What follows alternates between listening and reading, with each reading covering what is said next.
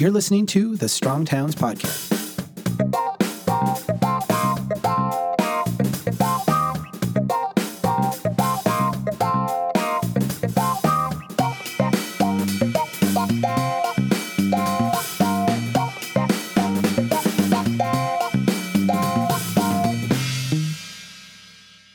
What's good, everyone? My name is Jacob Moses, community builder at Strong Towns, and welcome to one of four special episodes of the Strong Towns podcast, where we'll interview spokespeople from the four cities and towns who've advanced to the final four of our Strongest Town contest.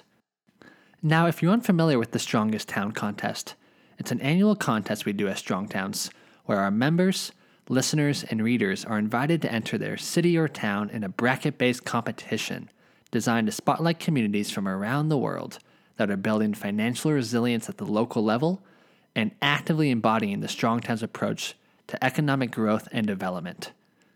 We started with 16 cities and towns. Now we're down to four Guthrie, Oklahoma, Pensacola, Florida, Safety Harbor, Florida, and Portsmouth, New Hampshire. In this episode, I chat with Quint Studer, who's representing Pensacola, Florida. You're going to learn about the current projects Pensacola is working on to make the best use of its existing infrastructure, how it encourages local business creation. Plus, Quint answers a question from a Strong Towns member about how Pensacola encourages infill development.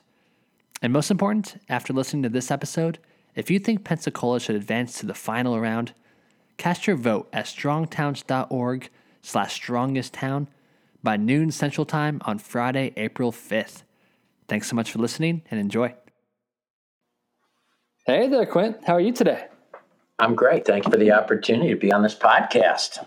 Yes, thanks so much for joining and congratulations on Pensacola advancing to the final four of the strongest town contest. How y'all feeling in Pensacola? Well, I think we're feeling great because it's sort of like being looking at the rest of the cities and just being so pleased to be in the same, same conversation with many great communities that are working so hard. That's right. So we've had some some wonderful applicants, lots of great towns advancing as well, including Pensacola. So, Quint, thinking back on these past few weeks of the contest, listeners have had a wonderful opportunity to learn more about Pensacola and all the great work you guys are doing to strengthen the town. You all submitted a great application where you talked about, you know, the increased quality of life among your citizens and y'all's focus of creating more local jobs. A great photo essay last week where you discussed how Pensacola is fostering this wonderful culture of entrepreneurship. And Quint, now listeners get to hear from the source about the work that Pensacola is doing to become financially resilient. Quint, to get us started, could you give us a brief description of Pensacola? Help give listeners a, a mental image of what this place looks like? Yeah, I think for people that aren't aware of us, we're in the panhandle of Florida, which is truly we're closer to Mobile, Alabama than any oh, other Okay. city. It's very much a southern city. It's been dominated over the years by tourism at Pensacola Beach, which is about five or six miles south of Pensacola over two bridges. And because Pensacola Beach is beautiful white beaches and blue water, many people, when I travel the country speaking in healthcare, would say, I've been to Pensacola, but they'd come to Pensacola Beach. Hmm. And when I would tell them about some of the challenges in the city of Pensacola, they were surprised because they, they somehow didn't realize that there's there's a community. So we're close to Pensacola Beach, very dependent over the years on tourism, and we're a Navy town. We're very pleased to be a Navy town, but that's also like anything with any positive thing, there's some unintended consequences, which means you're very dependent on the military spending, but you're also have the good news is we have a large group of retirees from the Navy, but also they're on fixed income. So sometimes getting things um, supported financially and so on, or change, is a little bit difficult. Somebody told me just last week there's two things people hate change and not changing. Mm. And that's sort of where we're at. It's a town that at one time was around 60,000. Um, I'd say over the years it started losing population, got down right around 50,000, about 20% decrease. And the county also went from about 312,000 to, for the first time in many years, less than 300,000 about 10 years ago. We have a um, about 37% of our population is minorities, and we basically are the second poorest large county for many years in the state of Florida. So it's been an area that I think has faced generational poverty and pretty much had an absolute dead downtown where people actually that work downtown were told to leave by five o'clock just because of safety reasons. So wow. that's sort of what we looked like um, 15 years ago. Like many towns that Chuck talks about is, yeah. you know, boarded up downtown, people weren't coming down there anymore and so on.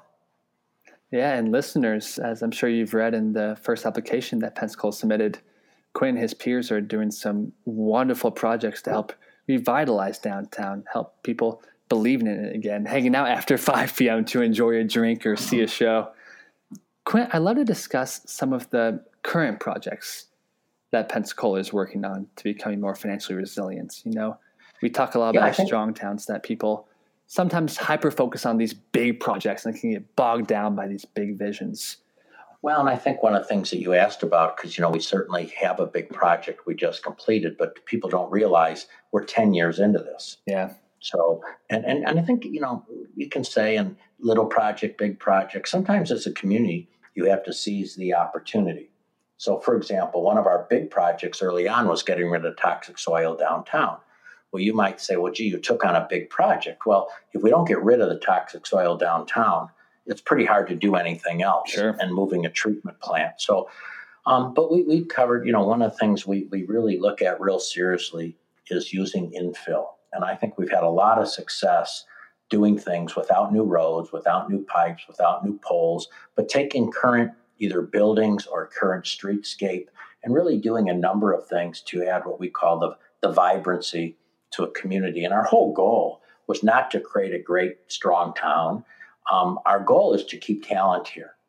Our goal is to create a system where young people want to stay home, young people that left want to come back, and we want to attract some new talent. So our goal is talent. Our tactics are to create vibrant communities where people want to live, work, earn, and play. Yes. And Quentin, seems like you guys are making tremendous progress. You all noted a stat in the application, the Mason Dixon Quality of Life Survey, where you know flashback to 2008 well, I think we've been real strong on that. Yeah. My background in healthcare helped that we measure. So we created a dashboard of 16 metrics because, you know, some years are better than others, but we wanted to hold ourselves accountable. And probably one of the best things we did, because, you know, everywhere I go since my book came out, um, people will say to me, well, we have great quality of life. Well, if you do, then how come people are moving away? How come, you know, young people aren't staying? So we didn't know. We, we, thought some people thought it wasn't good, some people thought it was good, some people thought it was great. So we hired Mason Dixon, and they came in and of course showed that I think in 19 and excuse me, in 2008, like only 27% of the citizens yeah. thought we were moving in the right direction. And today it's 63%. I think about 70 is what a city can peak at because we've learned you're always going to have 25 to 30% of the people that just are not not going to be there. And we'd have research that shows that. So I think measurement was real key. Yeah. And I think you talked about projects we're doing today, and this is what's so neat. Once you get momentum built, people feeling good. And the neat part is, you know, we've raised our assessed property value downtown now over 34%. Wow. We've raised our investments downtown 67%. So now the big exciting project we're doing is we have a waterfront that over the years in downtown has been sort of put away. It's been industrial, hard to get to, and so on. So we do a thing called CivicCon. We bring planners in for you know to help people understand this. So we raise our civic IQ. We talk a certain language. We have a right now we have a company called Scapin, which is a water resiliency, water access company that's really helping us look at downtown waterfront and how to really maximize it. We think that's even though it doesn't sound big because it's no big buildings, it's big in the fact that it creates more access to water, which we then think will create even more investments into our downtown. With again, not adding roads, not adding poles, not adding pipes, yes. which is just to me pure profit from a tax base. That's right. And a great example of that, you mentioned infill development before. You'll have this new mixed use YMCA project where, correct me if I'm wrong, Quint, it was a smaller building before and then y'all are able to create a much larger space and then it's generating much more tax revenue for the city. Is that correct? Well, what it was is, um, again, I had I have these people come to town, and a person asked me where the Y was, and I said, "Well, I don't know. It's up north of town, and I've really never been to it." So I looked at it, and it was really old, had not had any really hardly ADA accessible and had been sitting there since the 60s in pretty bad shape. And um, so we decided let's build a new Y. The there was a one-story stucco building that the Pensacola News Journal was at with a printing building that wasn't being used. So we purchased that, which was about five acres, and then it was a block and a half. And the Y went on about an acre. Then we put a 15,000 square foot four story. We again the thing we got from Strong Towns is height. It can be good. It's the right height at the right mm-hmm. place. Mm-hmm. Um, so we put a four story building there, which is first three stories are offices, all leased. First story is a spa and a restaurant. Then our big push, and we had to wait. If you look at sequencing, you know, you program it, you get entrepreneurs downtown with the shops and businesses, and then you get office space. But it's really residents. But residents aren't going to come down if there's not a lot to sure. do. And this was a, a 258 um, apartment complex, and we created diversity because one of the ways we found that you create housing diversity is size. So there's all sort. There's 18 different size apartments in there from different types of ones, studio, twos, and 3s and that's fully occupied. The parking garage is in the middle, hidden, and then on the first floor, on a really a block and a half, is retail. So we took space that had been, been getting seventy thousand dollars in property tax and without any new pipes, any new poles, right. any new roads, it's now going to be over seven hundred thousand dollars in property tax, that's, and that's what is exciting. Yes. I think it's pure margin for a city. That's right. Quint, were some of these developments downtown were they inspired by that Mason Dixon quality of life survey that y'all did in two thousand eight? Was this a desire I of think, some of the citizens of Pensacola and the city responded and made some of these projects happen? I think, I think, I think where the desire came is a little bit of that, but I think was more or less the fact that um, we had a group called the Pensacola Young Professionals Forum. And these were people that sort of wanted to stay, but wanted a better community. And they really started getting engaged and involved. And then we brought in a, a, a comp, Ray Gindroz from Urban Design, and he came in and started educating us on walkability and street diets. And he said, You need a great intersection. Every city has a great intersection. We said, Where should it be? And he pointed to a corner that had two decades old buildings. Like, you know, many communities have some landowner yep. sitting on a building for years and two empty lots. And those two buildings were bought, rehabbed, and now all together on that corner, there are 16 retail outlets, and Palafox was named, which is what it's on, one of the 10 best streets in America. Wow. Let's talk more about Palafox, thinking about the future of Pensacola. So let's fast forward 20 years, Quint, 2039 of March. Say you're dropped off downtown. We'll say Palafox Street. What do you hope to see, and what steps is Pensacola taking to make that a reality? I think it needs to be a thickening of Palafox. Mm-hmm. Not everything can be on one street. I think it really needs to be where now you know you have the vertical growth, you have to have the horizontal growth. Mm-hmm. So we got one block over with the what you talked about the why, but it's really going west, and we're very you know one of the challenges when you have a poor community that's struggling that has toxic soil downtown and a treatment plant, you have a, end up with a lot of vacant land. Mm. And we have a lot of vacant land on the west side of Pensacola, close to downtown. And I think it's really taking that and maximizing it. And there's two things we have to do attract residents and attract tax tax attract tax revenue. So I think what you would see is we would be the cybersecurity capital of the world. Hmm.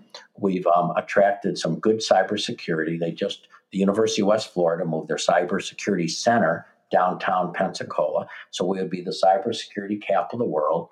We'd have a buzzing town that would almost be like a, a, a diversity of residential, because I think you have to have that diversity of residential. Yes. And, and we basically would almost do on the west side what we've done on the east side, but it would be, you know, like any city, we are reformatting so it's much more walkable, much more walkable. And, and I think that's really the key. It would just be a place where you know, people would say, you know, I can't go to Prague this year, or gee, Prague or Pensacola. Pensacola. Because I've always it. asked, I've always asked pilots. You know, I flew a lot, and I used to say to pilots, "Where do you fly?" You know, I go all over. I said, if I could only go to one city, what should it be? And Prague would come up uh-huh. all the time, and certainly that's that's the environment you know we want to be in. So it's you know James Collins would call it a big, hairy, audacious goal. But I think that's been one of the things that of inspired our community is, you know, we said, let's be the best we can be, but not just to be the best, because we want our kids and grandkids here. And I think that's the neat part. You know, we, we attracted Bubba Watson back to this community after he'd moved away. His hmm. wife's from Toronto because they used to come here and she didn't think she could live here. Then she came here, they were staying downtown. She walked around and said, You know, Bob, I think I could live here. Well, Bubba now moved back to Pensacola. He owns a candy store Cool. and he has just donated money to the Children's Hospital. And so, again, that's a, one of those success stories, but it doesn't have to be a Bubba Watson. It's, it's that Ron Jackson, whose son in law was living in um, with his daughter up in Atlanta because he didn't think he had an opportunity in Pensacola, came down here, downtown, said, Whoa, I'd, I'd like to live here. Not only did they live here, but Jackson's first grandchild now lives here. And I think that's what motivated people is because not every place needs the downtown. It depends on what the community needs. And I think too many towns think there's just one blueprint. I think there's pieces of a blueprint, but you always have to make it fit the character and Yes. maximize the uniqueness of your own downtown. That's right, Quint. And you guys have done a wonderful job of that with your recent developments. I want to take a shift to a question that we received from a member. And listeners, mm-hmm. if you're new to the Strong Towns movement, members are essential to the work that we do, especially with the Strongest Town competition. They're the ones who understand the work that we do best, understand the towns that are best implementing our principles. And Quint, I got a question for you from Marlene. She asks, did the upzoning that permitted the intensification of the downtown site allow that new development by right? And I'm sure she's um, referring to the mixed use YMCA project. And what barriers would be in the way of someone trying to do a similar project or a smaller project, adding value to a downtown location? Well, we didn't really run through any real zoning issues. I, I think um, just everybody sort of get it. And when you, it's how you design a building, it, it seems so big, but if you see it, it had a lot of different. We really, on purpose, it goes from three stories to six stories. It looks different, different texture, because you don't want it to look like some big old, you know, long, skinny government building. No. So we're, we're pretty lucky there. But I think we did get a, a market research. We're a big believer that you do your diagnosis. And, you know, Chuck talks about that all the time. So we used a company uh, um, to come in and do market research and say, you know, what type of residential works? How do people want to live? Um, and would they live downtown? And after that, we actually brought people in that showed interest to explain to them what urban living would be like. Um, so I think that's the challenge. The biggest challenge for us was actually financing. Hmm. When you're in a town that hasn't done a lot of things, banks don't say, yippee yay, we want to be the first ones to lend you money. So, one of the things we learned from ourselves and other communities, sometimes it takes some people with wealth on the sidelines to come in and help projects like this because the return on investment isn't going to be 10, 12, 15. It might be four or five, but the real investment is the quality of life you're creating for people in your community. So, the hardest barrier you face is, is truly the financing of a project Mm. like that. Interesting. Well, Quint, I got a final question for you as we wrap up. What's unique to Pensacola that should capture voters' attention and encourage them to vote for Pensacola? Um, the fact that it's been done truly organically, the Yes. fact that it's been done with, I think, a whole bunch of, of people, because one of the things we learned very early on, you, you can't depend on the government. And the fact that pretty much this has been entirely done with, with private people, private citizens, not depending on public dollars. Yeah. Wonderful. Well, Quint, this has been an absolute pleasure. And listeners, if you believe that Pensacola should advance to the championship, voting is open right now. You can go to strongtowns.org slash strongest town. Voting is open until noon central on Friday, April 5th. Quint, thank you so much. This has been a joy, and we'll chat very soon. Well, thank you very much. Thanks for the opportunity. Again, good luck to everyone that's on the Strong Towns. Um, we're all winners in this because the citizens win. That's right. That's exactly right. Quint, thank you. We'll chat soon. Thank you.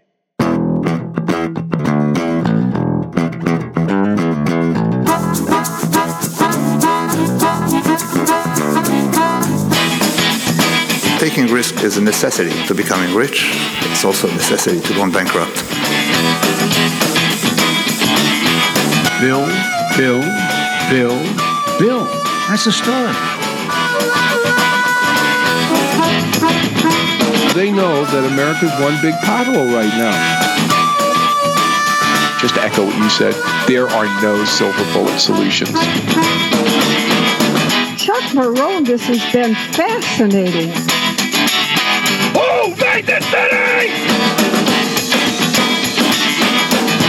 Window is not always open, but if nobody's pushing, then once the window opens, there'll be no chance to go through. I like you. I like your vision of the, of the world. The United Nations Earth Summit, Agenda 21. Yeah.